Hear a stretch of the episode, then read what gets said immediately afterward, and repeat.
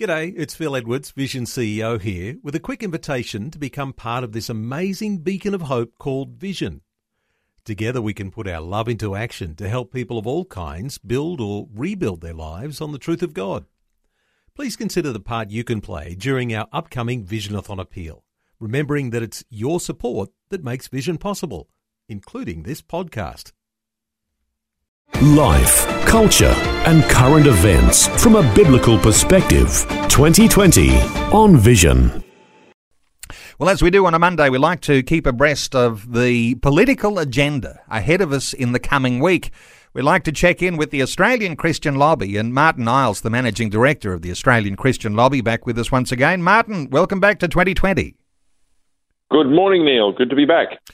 Hey, Martin, let's start with uh, issues in the national news. There's a furor that's brewing over men playing as women in women's sport, with the debate reignited by the female Tasmanian Liberal Senator Claire Chandler. Uh, what's she been saying, and what's the issue here? Yeah, well, there's two things really that have created this. In a general sense, Claire Chandler has decided to pick up the issue uh, and start to push back on some of the reforms that have been happening in different sporting codes in recent years, which are allowing men who have undergone um, a certain amount of hormone therapies and whatnot to transition to present as women uh, to play in women's sport. Now, uh, I did some research a little while ago and uh, decided to look into just how many women's sporting competitions these days are being won by biological men. And it does seem that uh, it's a very easy way to start winning. If you are uh, an average male athlete and you transition to become a woman, all of a sudden that person tends to do exceedingly well in female sport. And of course, the question is well, how is that fair? Uh, to women who have spent their lives committed to their sport and so on, and then there's an unfair advantage that comes in. But uh, not only that, uh, it, it's actually a question of safety. Um, you know, what happens, for example, when a sport like rugby says, uh, okay, we can have, you know, a six foot five uh, man who is, uh, uh, you know, 30% heavier and stronger than the women on the field uh, come and play rugby. Uh, how is that going to end? Well, uh, new research, and as if we needed new research to make this conclusion, but World Rugby has actually uh, written to Rugby Australia to point out that their research uh, is showing that uh, biological men who transition to become women are 30% heavier, stronger, or more, and and that similarly there is a more than 30% chance uh, increased chance of injury on the field for the, the female players. Uh, and so they're advising against uh, these new policies. Uh, and Senator Claire Chandler is thankfully speaking up about it. I mean, it just reminds us that, um, you know, you can't actually change your sex.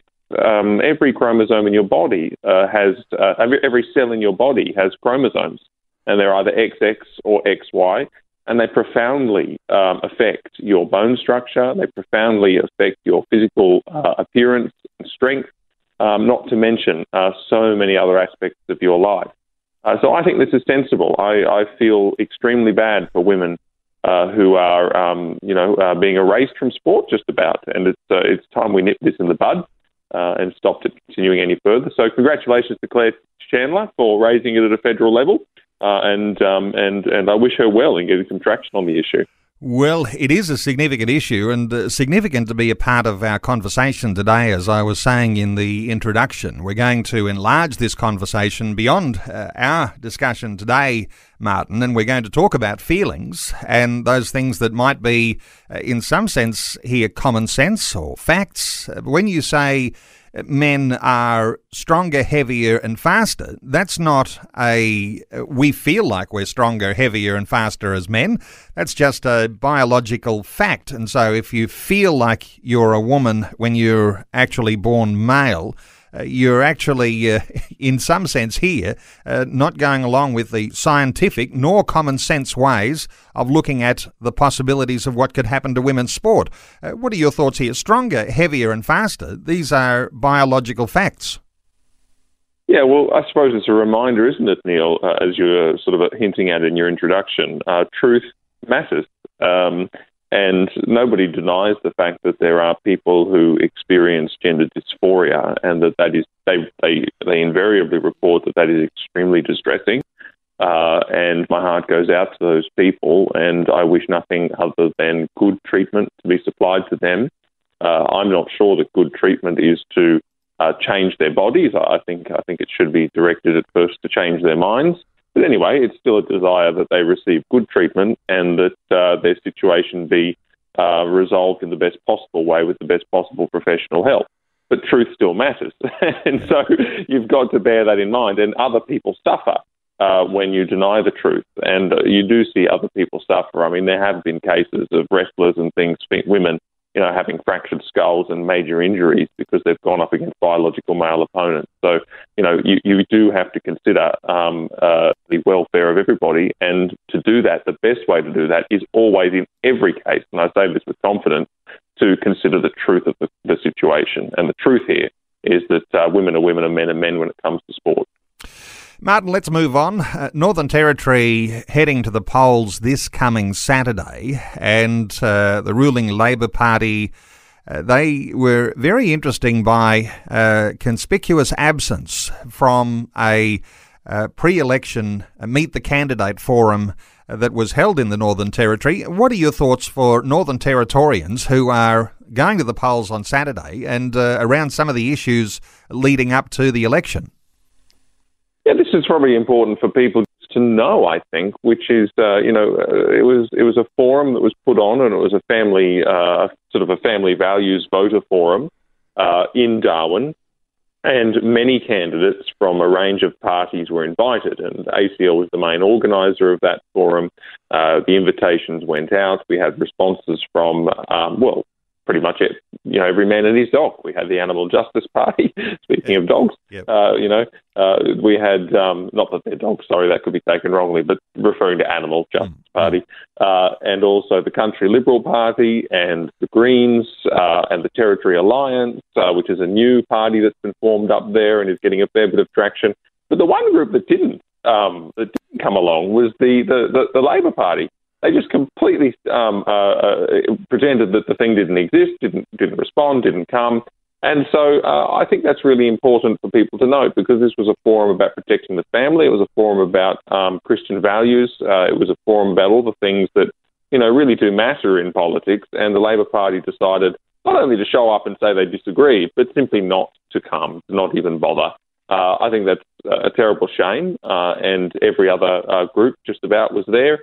Um, and it was a great night. But uh, evidently, Labor are not prioritising family values and they're not prioritising Christian values in the territory election that's coming up. Uh, the thing to draw out here, I think, Martin, is the idea that this has become a trend.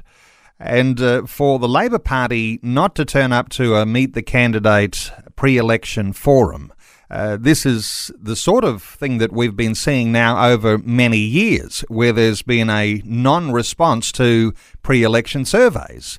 Uh, when there's a non response uh, to these sorts of gatherings. And uh, it seems to be the normal, the cold shoulder, the silent treatment that maybe if we don't turn up and we don't say anything, nobody will question the ethics and the morality of so many of our policies. What are your thoughts here? The fact that this has become something of a significant trend for the Labor Party not to turn up and to and to talk about family issues.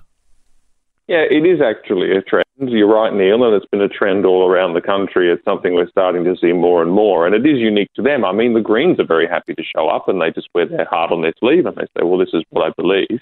Um, and uh, the Labor Party won't even come to give a defence. Um, or, or, to show that they have any credentials in this area. I wonder whether, uh, I think in some cases it truly is because um, they are so divided internally over all of the relevant issues, uh, the sorts of things we talk about on a Monday morning, that to put themselves on the record would cause a massive internal fight.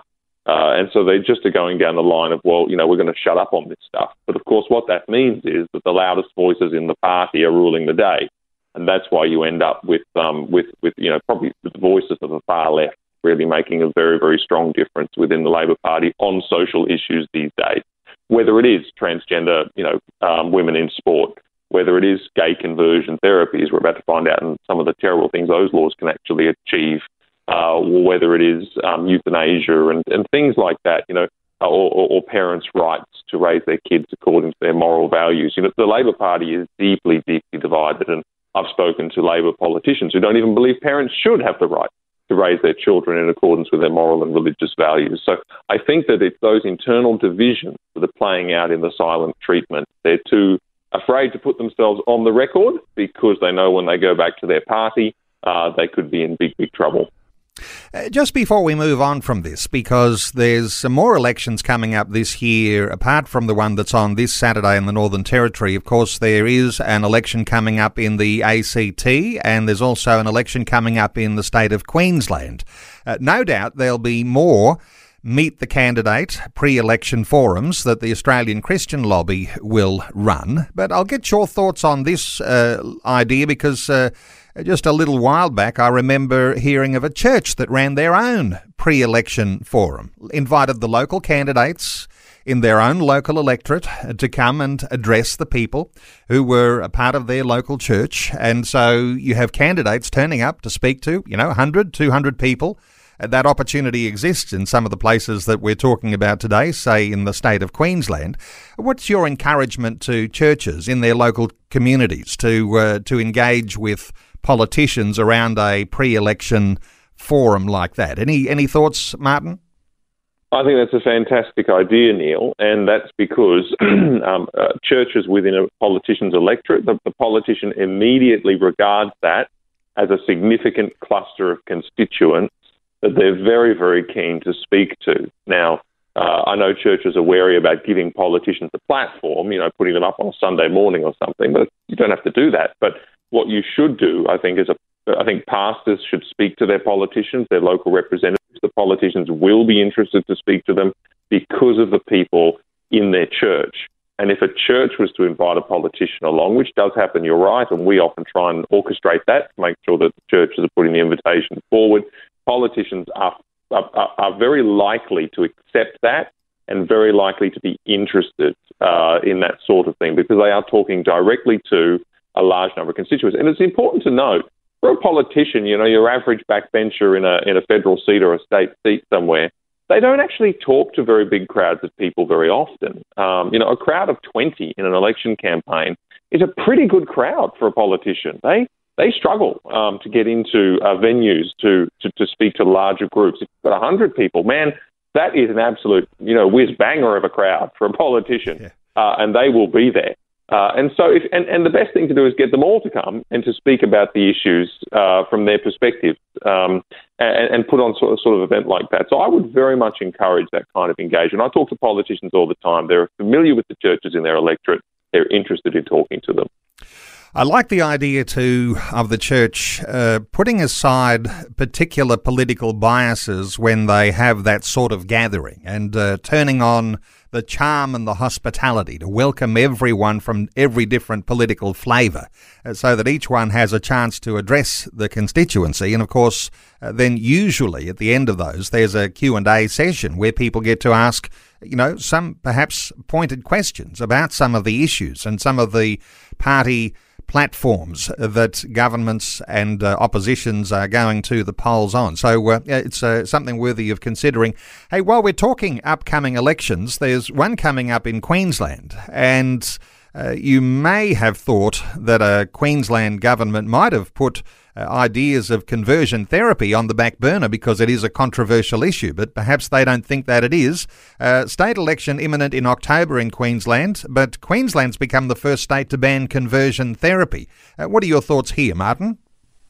Yeah, this is a real shame. I mean, it wasn't just ACL that was opposed to this legislation. The Queensland Law Society uh, was opposed to it. Um, you had uh, the Australian Medical Association uh, opposed to it. You even had the Coalition of Activist Lesbians uh, opposed to it. Uh, you had all sorts of groups opposed to this law. Um, doctors were very concerned because they were sitting there saying, "Well, hang on. If a boy comes in and they're you know five years old and they're insisting that they're a girl, I'm a child psychologist. I am not even allowed to administer any kind of treatment, even talk therapy or anything else." That might try to get to the heart of this matter before I affirm that little boy at five as a girl. And that's that's just draconian law that is so contrary to freedom and the best interests of the child. And the, the doctors came out and said this is outrageous. Um, because, you know, of course, if the child comes in, what are you going to do as a child psychologist? You're going to look and see if there's any underlying conditions here. Is there a mania that's making the child, or is there a depression, uh, or is there an obsessive compulsive issue, or is there autism, or all these things are huge factors in gender dysphoria. And you know, trans- affirming and transitioning is not always the right thing to do. So all these groups came out opposed to it. The Queensland government then stood down and said, well, all right, we're going to redraft this legislation. And you know, ACL and other groups can take credit for, for making that happen. But sadly, what they did was, at very, very short notice, they've suddenly brought back a new bill on the agenda, which was um, heavily watered down, and we can praise God for that. But nonetheless, it still specifically targets the medical profession. Uh, and so this is a major, major change of weather in the treatment of gender dysphoria uh, uh, in the medical profession and, and the way that parents might be able to go and find treatment for their children in the medical profession that is good treatment. We know from uh, the, the, the, studies that as much as 90%, nine zero, I mean, percent of children who experience gender dysphoria grow out of it when left alone. So the rush to affirm is very, very dangerous. But this legislation says you must rush to affirm. It's a real shame. Um, and, and, and what's happening is that that legislation is, is, is first cab off the rank. We're going to see other states now pushing, uh, and the job is to try and either block those pieces of legislation or again see how far we can water them down. The Australian Capital Territory is about to, uh, you know, come out of the blocks with something pretty nasty uh, which would even see, you know, a pastor in a pulpit who uh, teaches traditional sexuality or Christian view of sexuality uh, at risk of going to the Human Rights Commission, uh, or a parent uh, who doesn't affirm the, the, gender dysphoria of their child being charged with criminal offences. So we really are living in, in, in pretty challenging days. And I think a lot of people are not aware of just how serious some of these moves are. And a lot of politicians are a bit scared to fight against it because they'll be accused of supporting torture and all these outrageous things. Of course, that's the power of that phrase, conversion therapy. But the legislation has nothing to do with that. We should just park it, put it to one side, and talk about what the legislation actually says. So, you know, we praise God that we were able to water down the Queensland legislation. But, but we trust that if there was a change of government in October, it looks like the LNP would be willing to re examine that kind of thing. Uh, and maybe there's some uh, cause for optimism uh, there, and um, and we'll see how we go on it. Well, Martin, we have run out of time. There's so much more that we could cover if we were continuing our conversation, but uh, we'll save some of those thoughts and uh, follow through perhaps some of those other issues uh, later times in the week. But Martin Iles is the Managing Director of the Australian Christian Lobby. ACL.org.au is the website for the Australian Christian Lobby. You'll find great resources. You'll find articles on the sorts of topics we talk about in this segment each Monday. ACL.org.au, and of course, with uh, elections that are on their way, you can find resources. So, for people in the Northern Territory, you'll be able to find the uh, NT votes uh, website, part of what ACL is doing. Of course, there'll be all sorts of good election issues that will be on the ACL website with the Queensland election, with the ACT election coming later this year. Martin Iles, always so good getting your comments. Thank you so much for taking some time to share those with us today on 2020. Thank you, Neil. Always my pleasure.